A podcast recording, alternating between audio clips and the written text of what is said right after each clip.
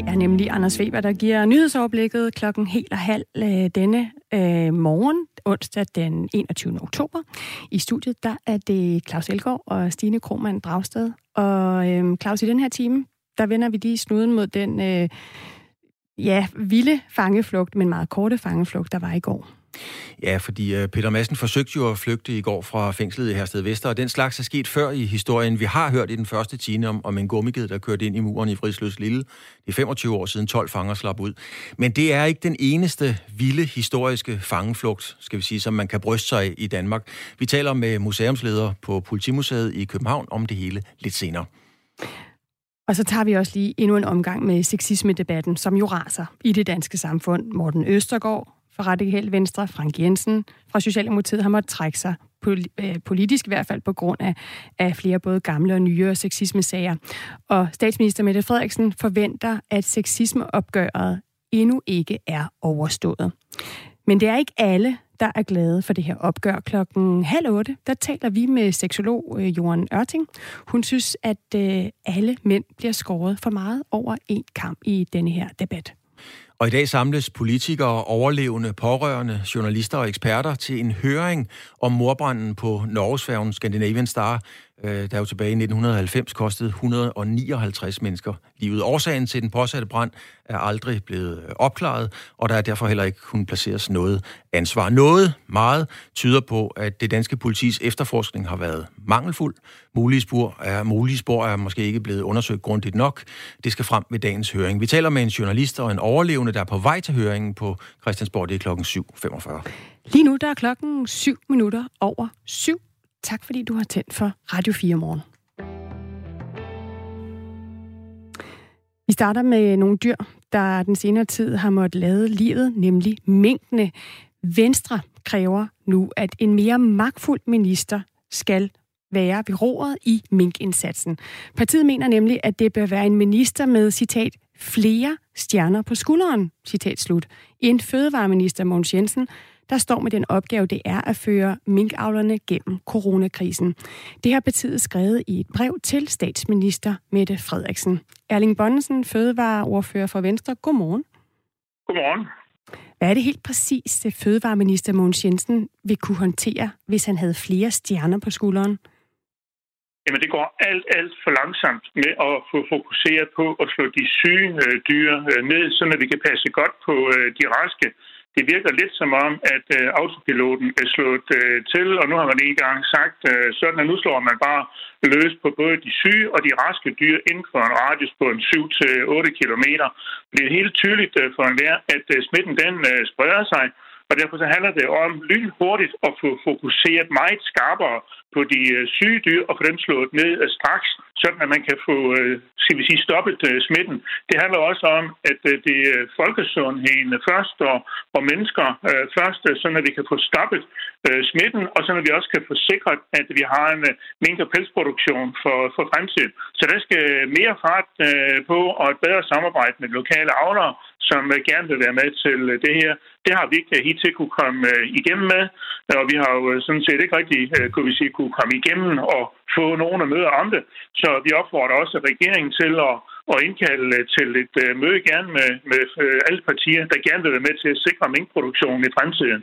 Så vi skal have slået de syge der ned straks, og så skal vi sikre, at vi har en minkproduktion i fremtiden. Erling Bonnesen, den, den strategi kan fødevareministeren vel godt gennemføre, selvom han ikke har flere stjerner på skulderen, sådan som I gerne vil have, at, at den, der skal være ansvarlig nu for, for at føre minkavlerne gennem coronakrisen, har? Jamen, øh, det kunne de øh, godt, øh, hvis det var, at de ville lytte.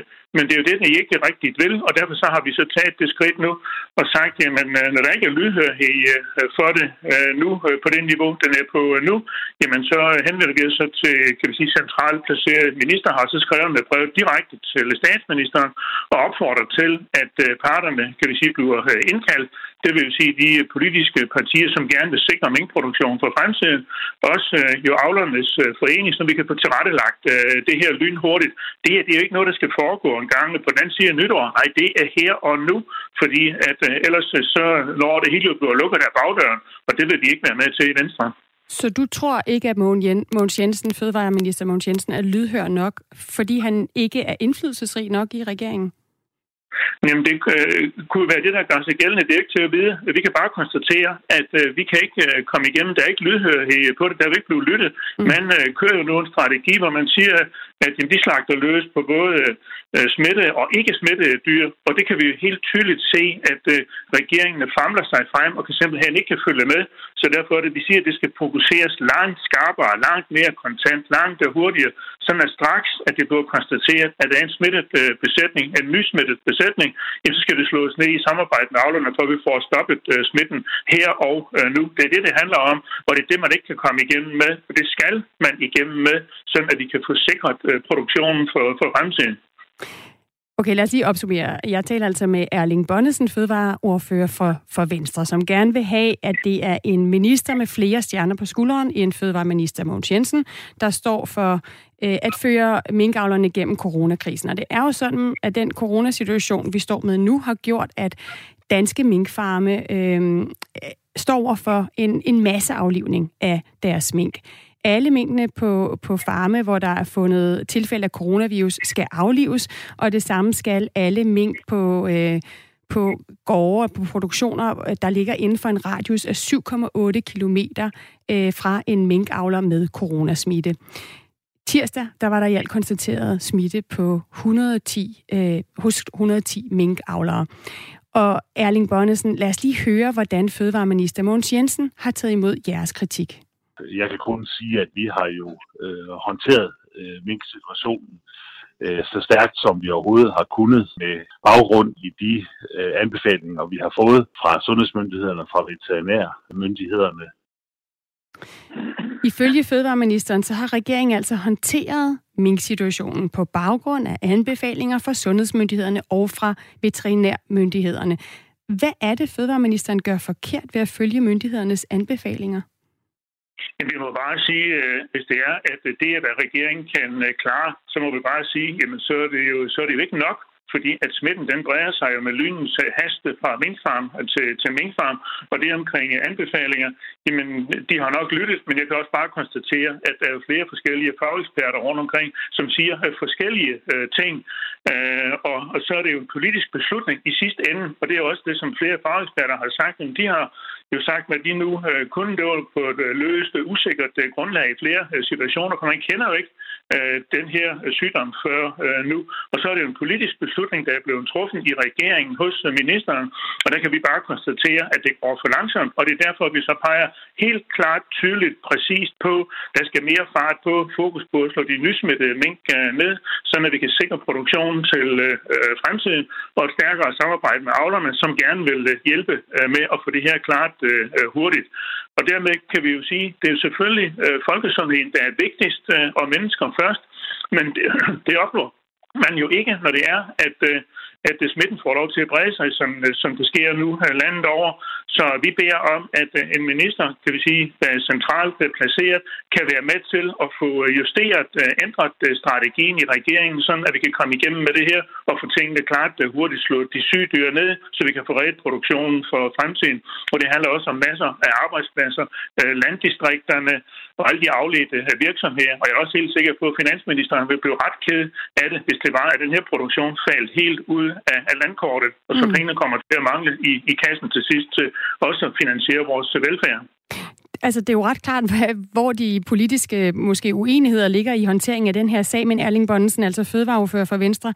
Jeg skal stadig lige forstå, du siger jo, at det er i regeringens regi, man har besluttet det her. Hvorfor er det så, du tror, at hvis man flytter ansvaret til en minister, der har større ansvar, eller som I siger, øh, eller mere indflydelse, flere stjerner på skulderen, at det her problem bliver løst automatisk? Jamen, jeg tror ikke, det bliver løst automatisk, men vi peger på, at når vi ikke kunne komme igennem i fagministeriet, jamen, så skal der en centralt placeret øh, minister til øh, at, kan vi sige, trække i håndtaget og justere strategien på det her. Det er jo helt tydeligt for os alt, ikke bare her på minkområdet, men på masser af andre områder, at der er en meget, meget central, stor, stor topstyring, hvor det hele jo afgørende bliver styrt helt op for oven. Øh, og derfor så er det jo nu, at de så også skal, om man så må sige, bruge deres egen medicin og sige, når det er, at de jo vil styre landet helt fra, fra toppen, fra et enkelt eller to ministerier, så må de jo også tage ansvaret øh, nu, og så være med til at justere strategien. Ellers så er den der topstyring, vi har set indtil nu, jo fuldstændigt øh, forfejlet, hvis det er, at regeringen lader minkproduktionen falde ud af landkortet og simpelthen øh, falde ud øh, så er det jo meget skidt for, øh, for Danmark, det er meget skidt for, for avlerne, det er meget skidt for os alle sammen. Erling Bonnesen, nu, nu siger du selv, nu må de tage ansvaret. Nu må du også lige tage ansvaret og fortælle mig helt klart, fordi vi taler om generaler og stjerner på skuldrene og sådan metaforiske ting hele vejen. Lad os nu bare tale om elefanten i rummet, Mogens Jensen, fødevareminister. Det du sidder og siger, bare så jeg kan forstå det, er det den mand ikke har mandat til at tage en beslutning? Ja, lige præcis. Han er blevet, øh, ser det ud til, kørt med ført hånd oppefra. Det er centralens, øh, regeringens øh, centrale topstyring, der gør, at Mogens Jensen til synligheden ikke kan få lov til at lytte til os. Og derfor så må vi jo så gå opad. Men, og så også det... men Erling Bonnesen, undskyld, jeg afbryder dig. Når du siger, at han er blevet, ført med, at han er blevet styret med ført hånd, hvad får dig så til at tro, at det vil være anderledes, hvis du, går højere op i geledet? Jamen, så er det jo, at øh, så vil vi jo tydeliggøre over for de centralt placerede minister helt øh, i toppen, og i sidste ende er det jo statsministeren, at hvis ikke der sker en ændring i regeringens strategi på det her, så får de lukket hele mængdproduktionen af bagdøren, og det er meget skidt, og det vil vi ikke stilletidende se på i Venstre.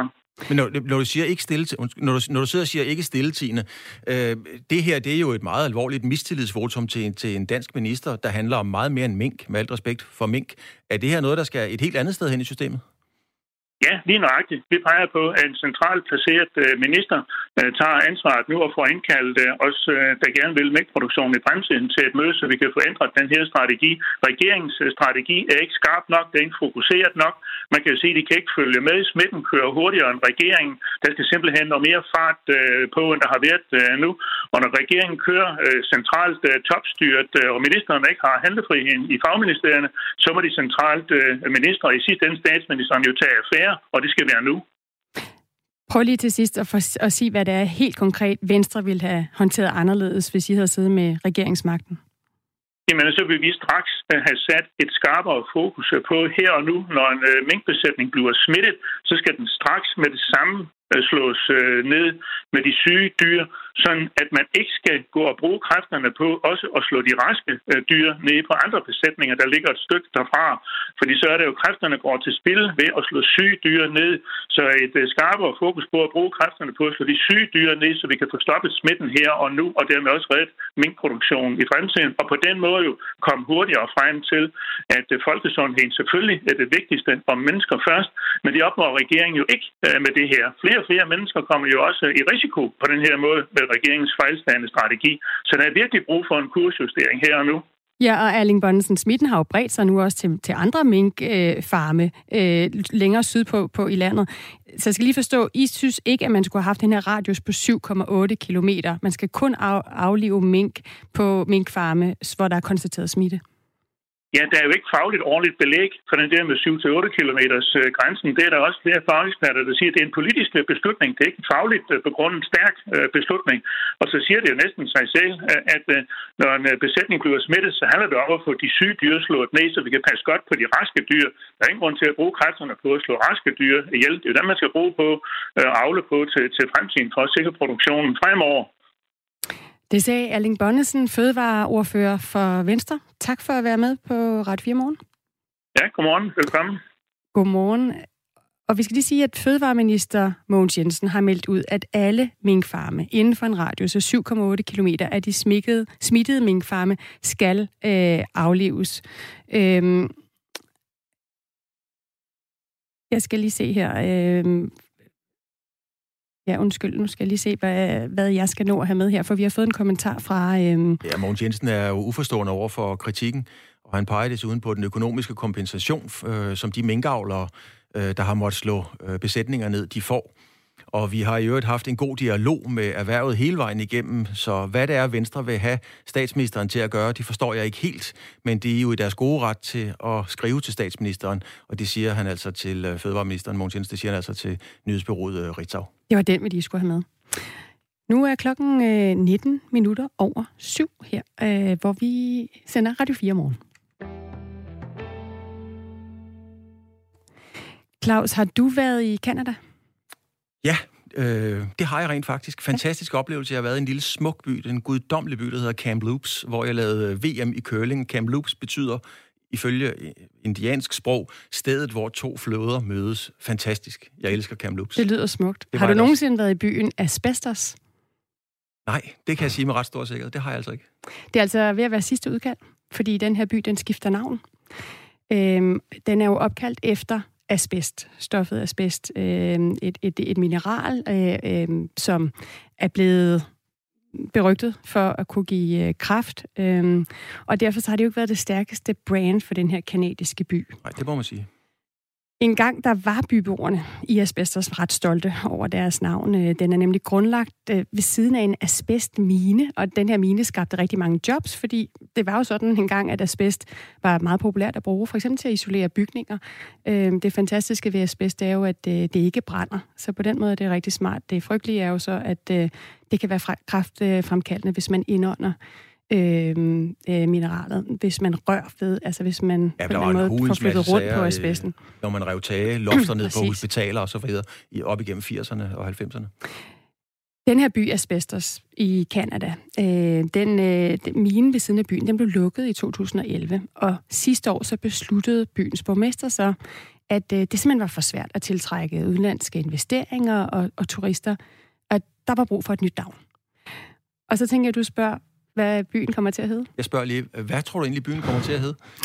Og så kan jeg fortælle dig, at øh, det var en rigtig svær beslutningsproces. Øh, jeg vil ikke sige, om den var lige så giftig som, som asbest. Øh, det er måske der går lidt for langt, men, øh, men det var ikke en let øh, proces. Øh, byen har fortrinsvis fransktalende borgere, og de var slet ikke tilfredse med, at bystyret, bystyret først og fremmest lagde meget engelskklingende navne frem. For eksempel så blev der foreslået Apollone, øhm, og det er et forslag, der kom fra Green, Greenpeace, og det er fordi, at man i den her område også har en, en indfødt skildpadde, som hedder en, en Apollon. Øhm, og det, der var en borger, der skrev, jeg vil ikke være stolt over at sige, at jeg er boende i en uh, skildpaddeby. Så. Nej, det kan jeg måske godt sætte mig ind i. Ja, den var ikke så populær. Et andet forslag var Jeffrey, og det var man heller ikke glad for, fordi at uh, Jeffrey, det er navnet på den mand, W.H. Jeffrey, som simpelthen var pengepunkten bag, bag den asbestmine, asbestmine som, som jeg jo tjent meget på, men som nu også gør, at byen har et navn. Det giver heller ikke mening. nej. Så til sidst, øh, så var der så meget kontroverse, at borgmesteren besluttede at åbne op for andre forslag, og for bare to uger siden kom der altså nye forslag med i opløbet, og det er et af dem, der nu har vundet øh, og skal være med til at rebrande asbestos, og vinderen er du, du, du, du, du, du, Val de Surs. Val de Surs? Ja, Kildedalen. Øhm, og jeg kan lige oplyse, at øh, det, det var over halvdelen af Asbestos øh, 7.000 borgere, der var med til at stemme på øh, Val de Surs, øh, som altså er det, er det nye navn, øh, Asbestos kommer til at få. Det skifter, byen skifter formelt navn øh, i, ja, her ved årsskiftet. Så man kan stadig lige nå, at, at, at, hvis man gerne vil besøge Asbestos, mens den hedder det, så kan man lige nå det. Øh, borgmesteren siger, at det er en glædelig dag. Navnet er en inspiration for fremtiden. Og øh, ja, jeg, jeg tænker bare på det her med, øh, om der er andre, der bor i byer med øh, atypiske navne. Ja, altså nu har jeg lært om en by, der har været til numerolog. Altså man lærer noget hele tiden, når man hører Radio 4. Ja. Øh, hvis du øh, bor et sted med et atypisk navn, øh, hvis du har nogle øh, følelser omkring det, måske synes, din by trænger til et nyt navn, eller er meget stolt af det, så skriv ind til os på 1424. Og start din besked med R4. Nu er klokken 23 minutter over syv. To erfarne toppolitikere, det er Frank Jensen og Morten Østergaard, har nu måttet trække sig på grund af anklager om krænkende adfærd. MeToo-bevægelsen har haft enorme konsekvenser allerede, og det har fået flere til at mene, at anden bølge af MeToo-bølgen øh, nu er gået for vidt. Nu kan jeg sige godmorgen til dig, Johan Ørting. Godmorgen, Johan. Øh, du er seksolog. Godmorgen. Men du er også ja. negativ over for nogle af de konsekvenser, anden bølge af MeToo kan have. Hvad er problemet med den sexdebat, der lige nu øh, tager et opgør, skal vi sige, med fortiden? Altså problemet er, at vi putter det over på køn. Altså fordi det her det er jo en personsag. Altså det, her, altså det, det, det, der sker lige nu, det er, at vi skammer mænd. Altså generelt. Altså det er ligesom om, det bare går ud over hele kønnet. Mandekønnet. Men øh, det er jo enkelte personer, og jo ekstremt gamle sager, som, som altså for 11 år siden, kan man sige, de allerede fik det klaret dengang. Han lagde et hånd på hendes lov, hun sagde, det vil jeg ikke, bryde mig ikke om, og han tog det tilbage. Og det der med at putte det op igen, altså, det, det, det ødelægger mere, end det gavner. Johan, du fyldte med alt respekt 60 år, det må jeg gerne sige, så du er fra en anden generation, kan jeg også sige, end de kvinder, som nu står frem og siger, at de ikke vil finde sig i at blive ravet på eller rørt ved taget på, øh, og de vil have, der er konsekvenser, hvis man gør det.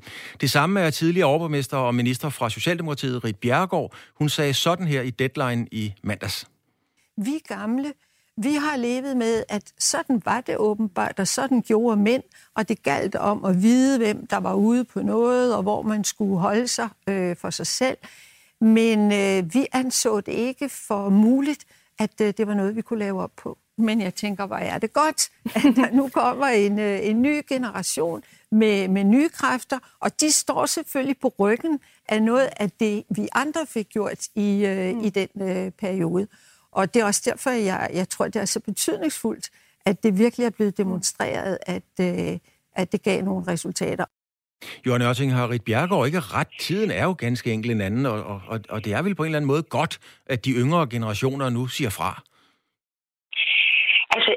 Det, det er aldrig godt at bruge sin magt.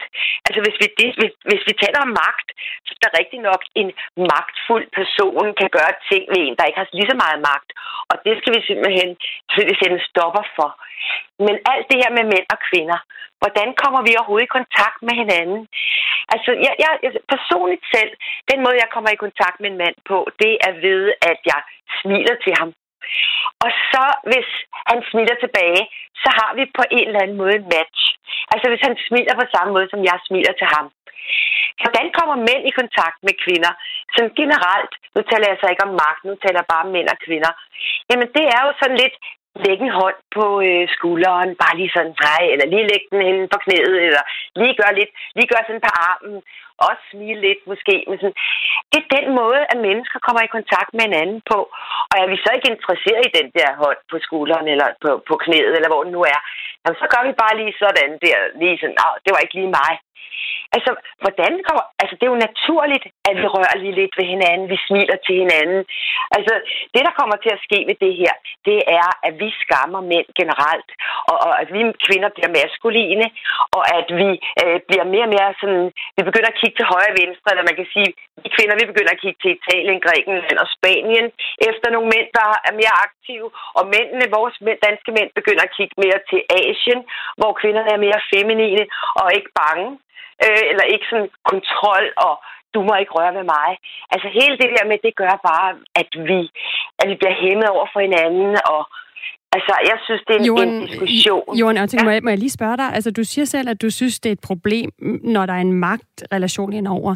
I de her to eksempler, vi har haft med øh, Frank Jensen, altså tidligere næstformand i Socialdemokratiet, tidligere overborgmester øh, i København, og med Morten Østergaard, øh, som, som jo gik, fordi han selv sagde, at han håndterede sagen øh, forkert, ikke på grund af en hånd på et lov. Der handler det om, om nogle mænd, der har haft øh, nogle magt over for de kvinder, de, de har rørt ved. Er der ikke en forskel på det der med, du siger, man kan jo bare sige, at man ikke vil have hånden på lovet. Er det ikke lige præcis det, der kan være svært, hvis man øh, er i et, i et, altså afhængig af den mand og eller kvinde, det kan det jo være, der er overordnet, øhm, øh, jobmæssigt eller på anden måde. Er det så ikke netop, det kan være svært at sige fra? Så de er jo selv ud et spil, de kvinder. Altså, så vil de jo selv gerne øh, bruger de jo selv deres egen, hvis, altså, deres egen magtfuldhed, som man kan sige. Hvis ikke de kan sige til, til deres kollegaer der, hey, prøv at høre, jeg er ikke så interesseret, jeg er interesseret i politik, men, men det er jo ikke kollega. ikke interesseret i sex. Altså, overborgmester Frank Jensen er jo ikke kollega til en, en, en, en ej, der nej, er i Socialdemokratisk Ungdom, for eksempel. Altså, Nej, det er du ret i. Nu ja. taler jeg lidt mere om, Morten, om, om den gamle sag med Morten øh, Løgaard, eller Morten Østergaard. Undskyld, Østergaard. Mm. Og han, altså, det er en 11 år gammel sag. Mm. Øh, kvinderne er også politikere. Altså, skal også have... Altså, hvor farligt kan det være?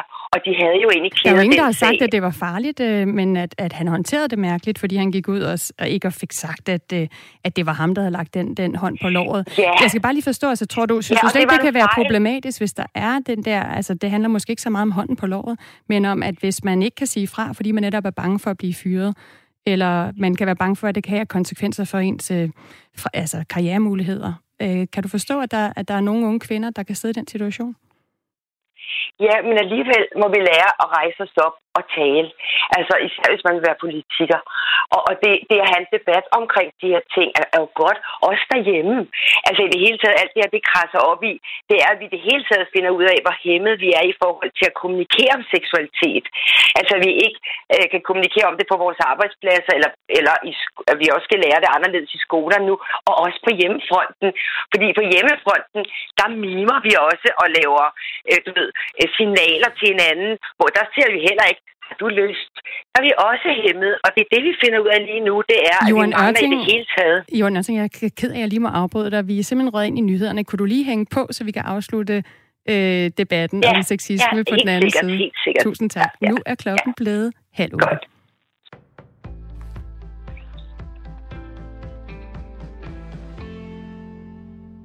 Regeringens nuværende strategi med at aflive både raske og coronaramte mink vil umuliggøre en fremtidig minkproduktion i Danmark. Sådan lyder det fra Venstre, der i dag derfor har sendt et brev til statsministeren. Her beder de blandt andet om, at en anden end fødevareminister Mogens Jensen får ansvaret for at håndtere opgaven. Venstres fødevareordfører Erling Bonnesen siger til Radio 4 morgen, regeringen famler sig frem og kan simpelthen ikke kan følge med. Så derfor er det, vi siger, at det skal fokuseres langt skarpere, langt mere kontant, langt hurtigere, sådan at straks, at det bliver konstateret, at der er en smittet øh, besætning, en nysmittet besætning, jamen, så skal det slås ned i samarbejde med avlerne, for at vi får stoppet øh, smitten her og øh, nu. Fødevareminister Mogens Jensen siger til kritikken, at regeringen har håndteret mink-situationen på baggrund af anbefalinger fra sundhedsmyndighederne og fra veterinærmyndighederne. Der er større risiko for at få en depression, hvis du har været udsat for sexchikane på jobbet fra en kollega eller en leder. 5,3 gange højere er risikoen, viser et dansk studie, som er udgivet i tidsskriftet Journal of Affective Disorders, skriver Information. Studiet viser, at hver fjerde af de chikanerede lønmodtagere udviklede depressive lidelser. Det er baseret på gentagende besvarelser fra 2012, 14 og 16 i en spørgeskemaundersøgelse, som det Nationale Forskningscenter for Arbejdsmiljø foretager. Beskæftigelsesminister Peter Hummelgaard skriver nu i en orientering til Folketingets beskæftigelsesudvalg, at han har bedt Arbejdsmiljørådet drøfte, om ansatte kan sikres bedre mod seksuel chikane på arbejdspladserne.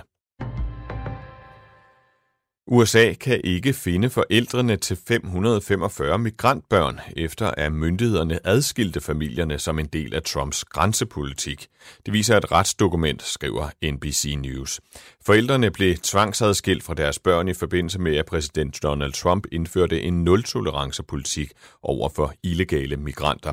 Den indebar blandt andet, at alle, der krydsede grænsen på ulovlig vis, skulle fængsles og retsforfølges.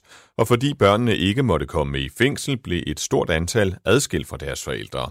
En amerikansk domstol beordrede i 2018 den amerikanske regering til at genforene alle de adskilte familier. Myndighederne anslår, at to tredjedele af de forældre, som myndighederne ikke kan finde, er blevet deporteret til andre lande, skriver CNN. Trods coronakrisen, så er der mere end godt gang i boligmarkedet. Faktisk har salget af boliger i tredje kvartal været det højeste i de 10 år, boligsiden har ført statistik med salget. Fordelt over huse, ejerlejligheder og sommerhuse er der i kvartalet blevet solgt i alt 26.020 boliger, og det er mere end i andet kvartal af i år, der hidtil havde rekorden. Det er en usædvanlig udvikling, mener Birgit Dats, der er boligøkonom hos boligsiden. Faktisk så var der rigtig mange, der købte sommerhuse, og det startede allerede tidligt på året. Men øh, interessen for at købe villaer, rækkehuse og ejerlejligheder, den er simpelthen så høj, sådan at øh, både på lejlighederne og på husene er der slået rekord nu. Overskyet og først lidt regn i det sydlige, men efterhånden kommer der udbredt regn over hele landet. 12-15 grader i dag, og vi får, vi får en svag til jævn sydlig vind, der tiltager og bliver jævnt så hård. Det var nyhederne på Radio 4. Mit navn er Anders Weber.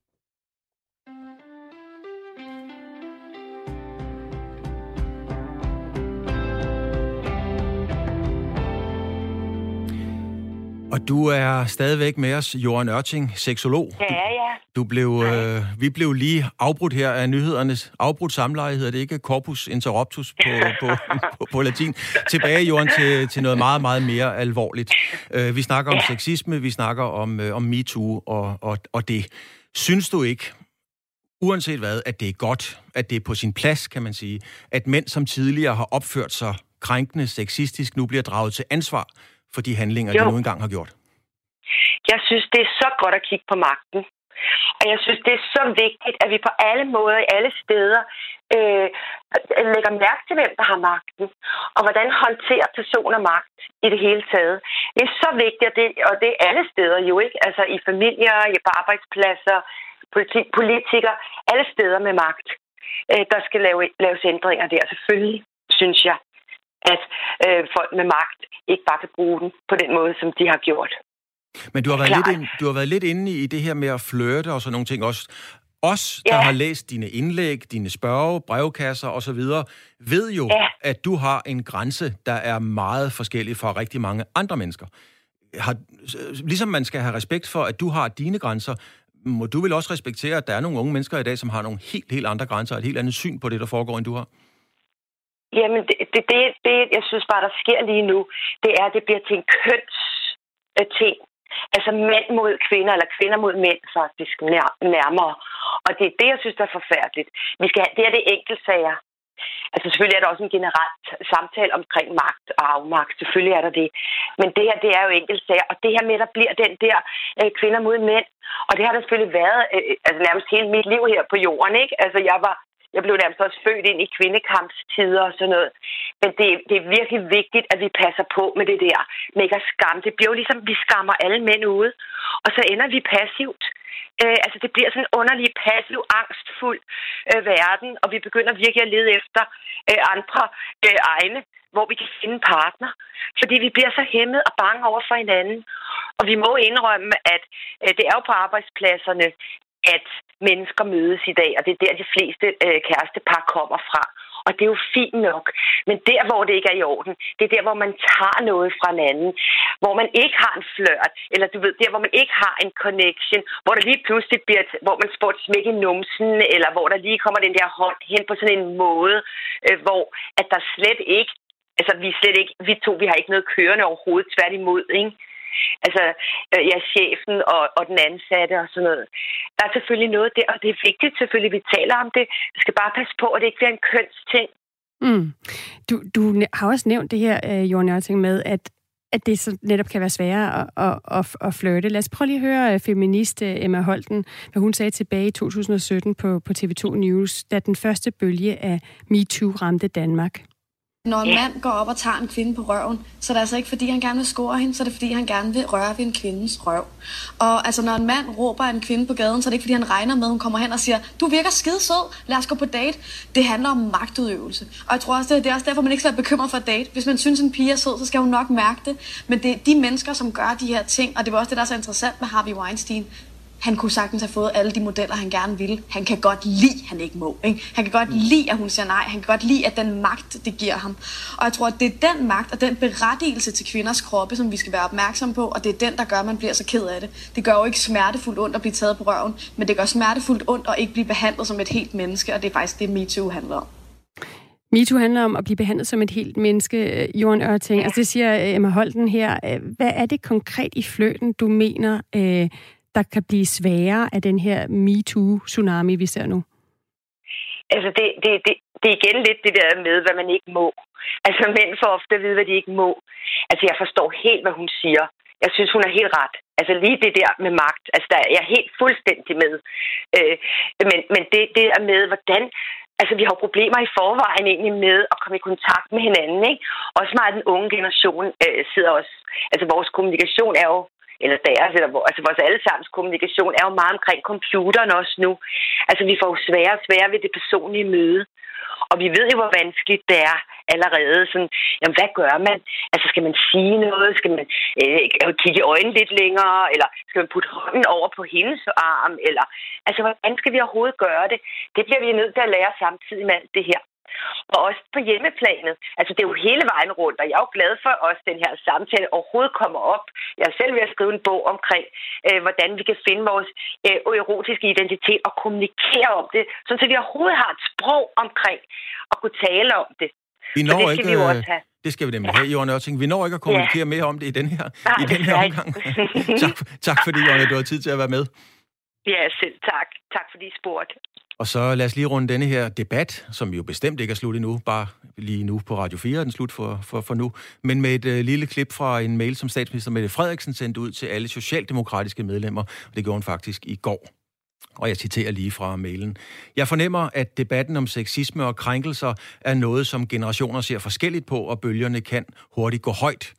Det gør kun vores ansvar større for, at vi evner at bygge bro, finde en fælles vej, hvor vi både håndterer sager fra fortiden med de nuancer, de kan have, og samtidig ser fremad. Således skrev altså Mette Frederiksen til medlemmerne af Socialdemokratiet. I går flygtede Peter Madsen fra Hersted Vesterfængsel ved at true sig ud med en pistollignende genstand iført en bombeatrap.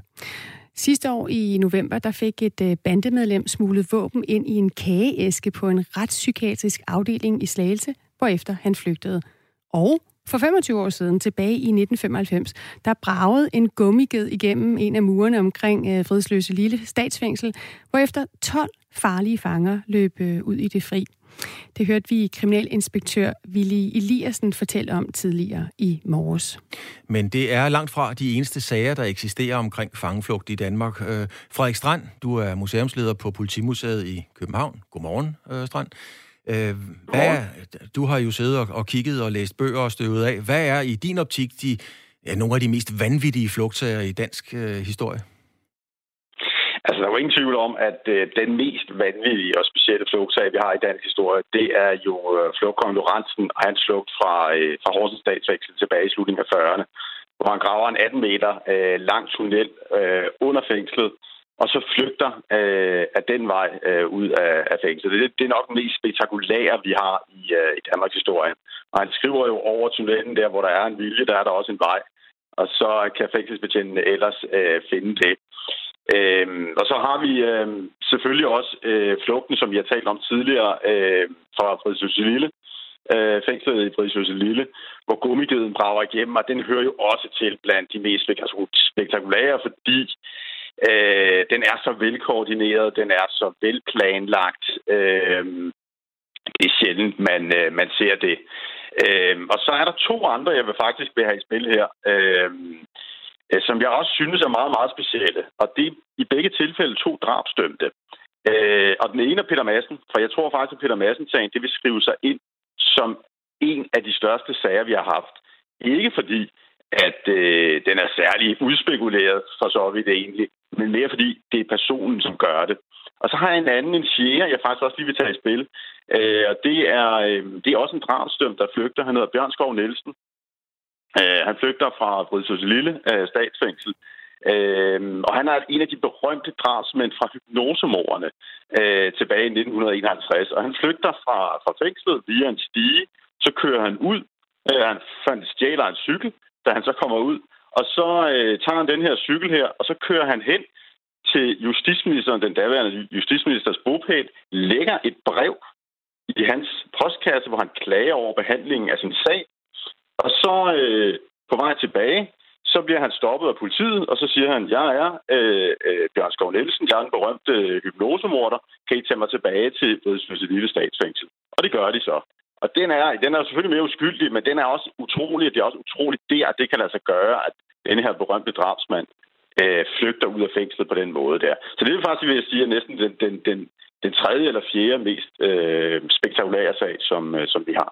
Hvad, hvad skal der egentlig til, for det går over i historien? Fordi det er jo sådan meget forskelligt. Altså lige fra en 26-tons øh, tung øh, bulldozer, der, kører, der laver et 14 meter stort hul i en fængselsmur, øh, og så til Lorentzen, som når han ikke flygtede, ja, så sad han jo rent faktisk mange gange og spillede skak med fængselsinspektøren og var en gentleman øh, og, en, og en stille og rolig fyr. Hvad skal der til? Er det personen, eller er det flugten, der ligesom bliver historisk? Jeg tror, der er to elementer i det. Der er flugten selv, og når vi så ser på for eksempel Lorentzen, det er jo simpelthen så udspekuleret. Det er så godt håndværk. Det er så imponerende. Så der er det selve måden at gøre det på. Det samme med gummigeden jo egentlig ikke. Det er måden, det bliver gjort på. Og så er der, øh, så er der også personen. Hvem er det, der gør det? Altså, det er Peter Madsen, der flygter. Altså, det er jo det, der er historien der. Havde det været en anden, havde det ikke fået samme opmærksomhed, eller Det er Bjørn Skov Nielsen, den berømte hypnosemorder, der flygter. Hvordan kan det lade sig gøre? Og så er der måske også et tredje element i det, og det er volden. Hvis der er et meget vold impliceret i flugten, øh, så får den jo også en eller anden særlig øh, karakter. Det kan man jo også se med Peter Madsen-sagen, og på en måde også med Gummiged-sagen. Fordi det er jo nok en, et, det er udspekuleret den måde, det gør på, men det er jo også et held, at der ikke er nogen, der bliver slået ihjel faktisk nærmest i forbindelse med den sag. Ikke? Så, så der er de her øh, måske nok tre forskellige aspekter i det. Det er personen, hvor udspekuleret det er, og så også, hvor meget vold der er impliceret. Men, men kan man også ligesom tegne et billede af, når der er vold impliceret, og det er der jo både når det går ud over nogen, men også når man kører en gummiged igennem en væg, det er jo også en voldsom handling. Mm, men for eksempel Lorentzen, som jo ikke, skal man sige, draget andres liv og levende og, og, og med, og, og, og hvad hedder det, ind i det, øh, får de mere en heltestatus? Fordi Lorentzen er jo nationalhelt på Horsensegnen.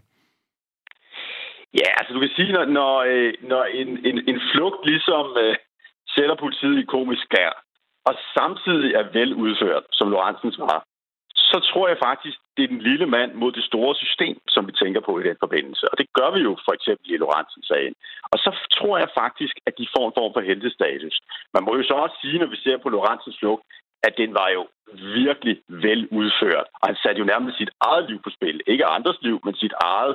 Fordi det kunne jo være gået galt, og det hele, det hele det her tunnel kunne være styrtet sammen. Så derfor, jeg tror, det er derfor, at han får den her nærmest heltestatus efterfølgende. Øh, så hvis den er meget udspekuleret, og hvis den ligesom også gør på en uskyldig måde grin med systemet, så, så sætter det, øh, hvad kan man sige, den, der flygter i et, et, et form for helteperspektiv, kan man sige, på et eller andet niveau, ikke? Med de fængsler, topsikrede fængsler, der er rundt omkring øh, i verden i øjeblikket, der, der bør det jo være muligt at lave et fængsel, hvorfra man ganske enkelt ikke kan flygte. Men jeg hørte engang, det er faktisk mange år siden, et interview med en amerikansk øh, fængselsinspektør, øh, chef, som sagde, og det var hans udlægning, han sagde, det er meget, meget vigtigt, at vi laver fængslerne, så der i hvert fald i fangernes bevidsthed, de indsattes bevidsthed, er en mulighed for at flygte. Fordi hvis de ved, de er herinde, og der er fuldstændig umuligt at komme ud, så kan vi risikere at få nogle gisselsituationer og nogle helt andre situationer.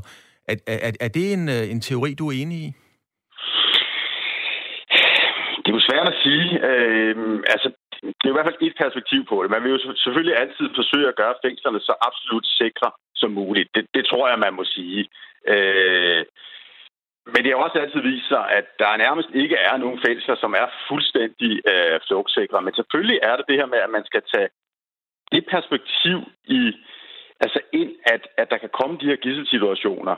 Øh, og, og, det, og det ser vi jo så selvfølgelig i, øh, i Peter Madsen-sagen, at der er nogle, nogle perspektiver, der man skal se, så det ikke ender med for eksempel drab. Øh, og, og der kan der selvfølgelig være nogle, nogle, nogle, sige, nogle elementer i forhold til, hvordan vi skal sikre fængslerne der, kan man sige. Ikke? Men som udgangspunkt tænker jeg, at man bygger fængslerne så flugtsikre som overhovedet øh, muligt, men det kan ikke lade sig gøre at lave et 100% flugtsikkert øh, fængsel øh, kan man sige. Det er jo også flygt, øh, lykkedes at flygte for eksempel fra Alcatraz i USA, som ligger ude på denne her ø her, øh, hvor det nærmest skulle have været muligt, men det er jo også lykkedes der. Øh, så, så et flugtsikkert fængsel findes ikke. Tak skal du have, Frederik Strand. Du er museumsleder på Politimuseet i øh, København. Tak for øh, anekdoterne, historierne og, og de faktuelle ting omkring øh, flugtforsøg. Jeg kan lige bidrage med et enkelt, som jo egentlig er ganske enkelt i sin udførsel. Det var i 2012. En mandlig fange i Nyborg fængsel. Han fik besøg af et par, øh, og under besøget så bytter han ganske enkelt øh, tøj med kvinden øh, og forlader stille og roligt fængslet skjult bag kvindens burka. Så enkelt kan det også gøre. Og så er spørgsmålet, ja, bliver kvinden så siddende? Ja, det, der, skal, der bliver jeg svarskyldig. yes. Øhm, klokken er blevet øh, 12 minutter i 8.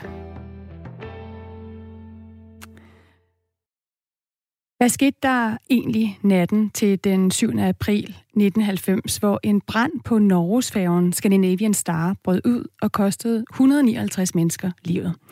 Hvem påsatte branden? Hvilket motiv lå bag? Det er spørgsmål, der aldrig er kommet endegyldigt svar på. Den tragiske ulykke på Scandinavian Star og den øh, efterfølgende mangel, mangelfulde efterforskning er i dag omdrejningspunktet i en høring på Christiansborg. Og derfor så er du på vej til øh, København. Godmorgen, Flemming Mønster. Ja, godmorgen.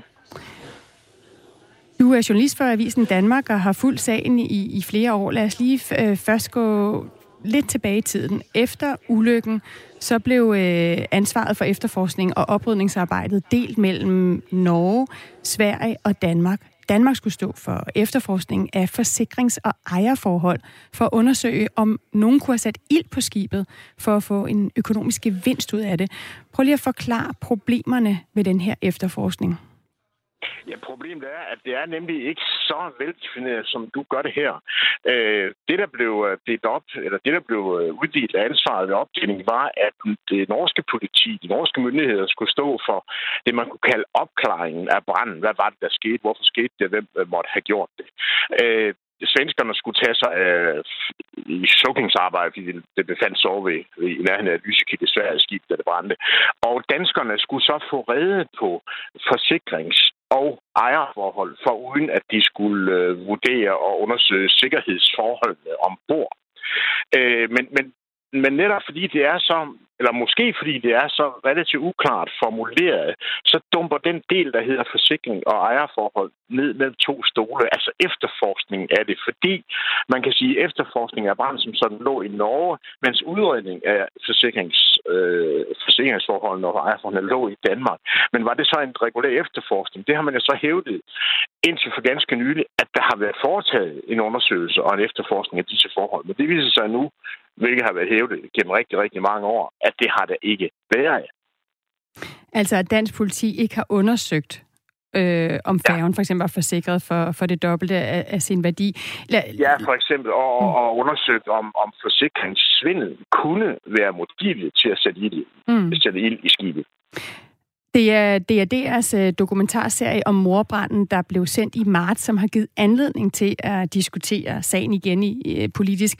Og den her serie, den kaster jo lys over kaskoforsikringen af skibet, netop fordi det ser ud til, at skibet var overforsikret.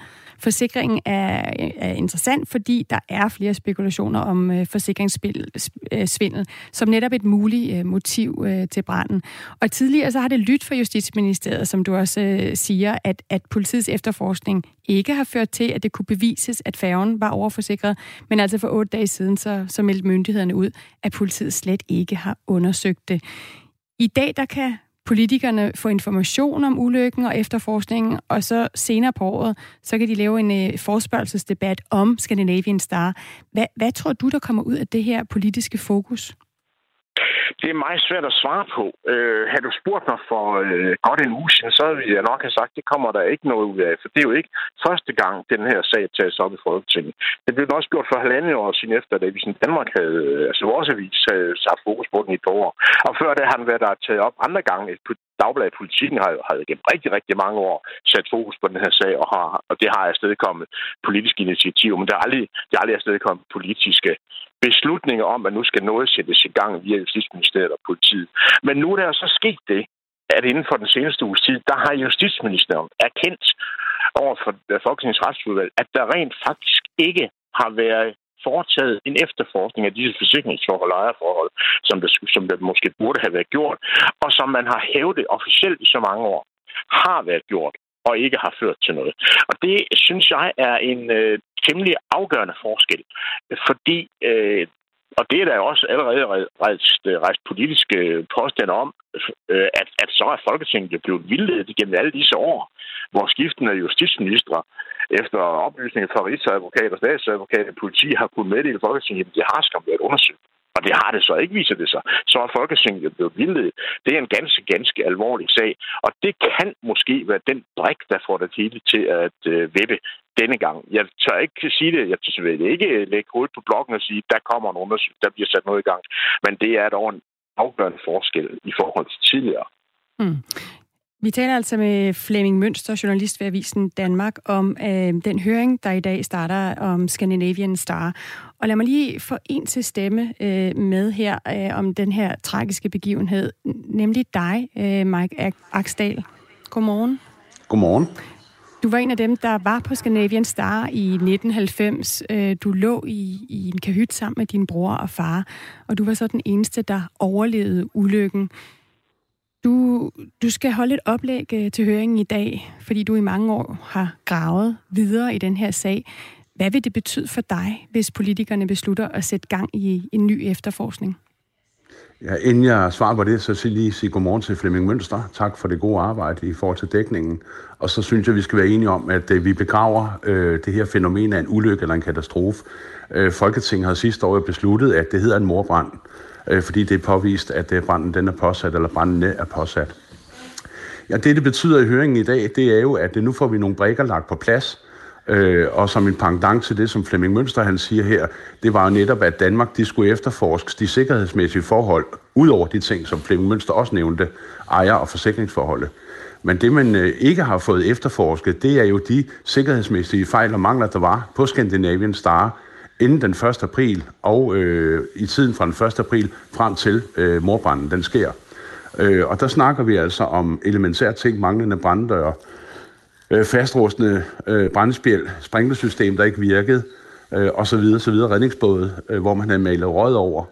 Øh, og det er jo nogle af de ting, vi vil fremføre i dag, og håbet er jo, at der bliver mere belysning i forhold til den del af sagen, øh, der kan gøre, at øh, at man ser nu for alvor på, hvad der lå bag det her. Der er nogen, der har haft en ond hensigt øh, med øh, det her skib, øh, helt fra slutningen af 89, starten af 90, til at uh, skibet det så bliver sejlet til Europa, for at uh, skibet så går i brand.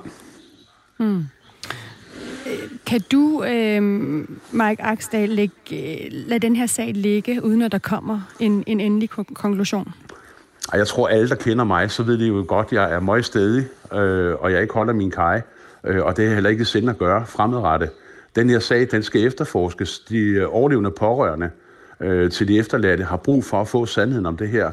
Øh, vi ved godt, der er mange, der ikke lever mere, som, hvor man kunne gøre det ansvar gældende. Det er ikke afgørende for os. Det er ikke vores opgave. Vores opgave som overlevende og pårørende, det er at kræve den her sag belyst øh, og sandheden på bordet. Det kan vi forholde os til. Det vil give rigtig mange mennesker ro i deres sind. Hvem der så skal placere et ansvar bagefter, øh, det, det er der nogle helt andre, der skal træffe beslutning om. Men det, der er vigtigt for os, det er i hvert fald en efterforskning, det vi kalder en Task Force øh, Scandinavian Star, en særlig efterforskningsgruppe, og så kan man forholde sig til resultaterne af det. Hvad politikere og andre så vil gøre i forhold, med, eller i forhold til at pege fingre af andre, det må så være, være, være op til dem øh, efterfølgende. Og tror du, at vi er kommet nærmere en, øh, en efterforskningsgruppe med, med de her nye oplysninger om, at der faktisk ikke øh, har været øh, forsket i for eksempel det her med øh, forsikring fra dansk side? Øh, jeg, jeg, jeg, jeg håber, øh, og jeg har jo håbet i 30 år, jeg håber jo, at det her det giver et gennembrud nu. Øh, for som også Flemming Mønster siger, øh, så har der jo ikke været nogen efterforskning øh, overhovedet. Der er nogle mennesker, der er blevet dømt for at rende rundt op og ned og strøge og sige, juhu, det er mig, der ejer og driver det her skib. Og så har man ikke gjort yderligere ud af det. Øh, og, og så kommer det frem i søforklaringen. Der er egentlig, der er ikke været, politiet har jo ikke været indover. Øh, alle oplysninger, de er jo tilgået politiet via søforklaringen i København, som startede den 11. april 90. Øh, så politiet har ikke øh, været i marken for at efterforske noget. Der er ikke nogen, der har været i de her lande, hvor skibet kommer fra, Bahamas, Liberia, USA, øh, England osv. Der er jo ikke nogen, der har efterforsket eller været inde og undersøge, hvordan er forholdene omkring det her. Der er ikke nogen, der har været inde ligesom at lave krydstjek i forhold til øh, certifikater, på de forskellige klasseselskaber, øh, forsikringsforhold i blandt de forskellige forsikringsselskaber. Rent faktisk kan det være sådan, at Scandinavian Star har været forsikret af tre forskellige samtidig. Det vil sige tre gange kaskoforsikring på skibet, og det vil vi godt have undersøgt. Jeg har lige et øh, spørgsmål til dig, Flemming Mønster. Øhm, når jeg ja. hører det her, og man har fulgt med i sagen, jamen så skinner det jo tydeligt igennem, at øh, der er mistanke om, at der har været en manglende eller slet ikke nogen efterforskning. Så spørger jeg jo mig selv, hvad skulle motivet være for ikke at lave en efterforskning? Er det fordi, man ganske enkelt ikke ønsker at få den her sag opklaret, eller er det regulært dårligt politiarbejde? Jamen, der tror, jeg tror faktisk, det er en blanding af rigtig mange ting. Altså, som jeg indledte med at sige, så, så skal man måske søge en del af forklaringen i den der øh, lidt mærkværdige og hurtigt besluttede øh, ansvarsopdeling mellem Norge, Sverige og Danmark i sin tid. Øh, der var mange ting, der faldt ned mellem stolene. Øh, det kan man bagefter konstatere, at det måske var uheldigt, men det var det, man gjorde. Øh, der, der, dertil kommer, at, øh, at sagen jo har været igennem øh, efterhånden nu 15-16 justitsministre, og der er en hel række, øh, en hel række myndighedspersoner på meget fremtrædende øh, poster i, i Danmark, øh, som i tidens løb har været ind over den her sag. Og de vil jo med de konklusioner, der er blevet draget hidtil i disse 30 år, jo stå noget for pjuske tilbage, øh, hvis det nu pludselig viser sig, at øh, arbejdet har været dårligt udført, og at det rent faktisk kan efterforskes og kan opklares og kan måske i bedste fald fælde dom, så vil der, ja, så vil der være rigtig meget for pjusket ud, og det kan der jo godt være nogen, der ikke er så djævelsk begejstrede for, at, den, øh, at det skulle komme frem en dag. Flemming Mønster, journalist for Avisen Danmark, og øh, Mike Aksdal, overlevende fra morbranden. Tak fordi I begge var med. Selv tak. Selv tak. God dag. God dag til jer også. Øhm, altså, den høring, der starter i dag øh, på Christiansborg, Den er spændende. den er spændende, og vi følger den selvfølgelig også øh, her på, på Radio 4 morgen. I næste time, øh, der skal vi blandt andet til øh, USA og høre fra nogle af de kvinder, der stadig støtter Og du bliver Donald helt- Trump. Og du bliver helt glad, bare vi siger USA. Ja, gør jeg det? Ja, det kan man Men sige altså, jeg synes jo altid, det er spændende. Lige nu, der er klokken blevet 8.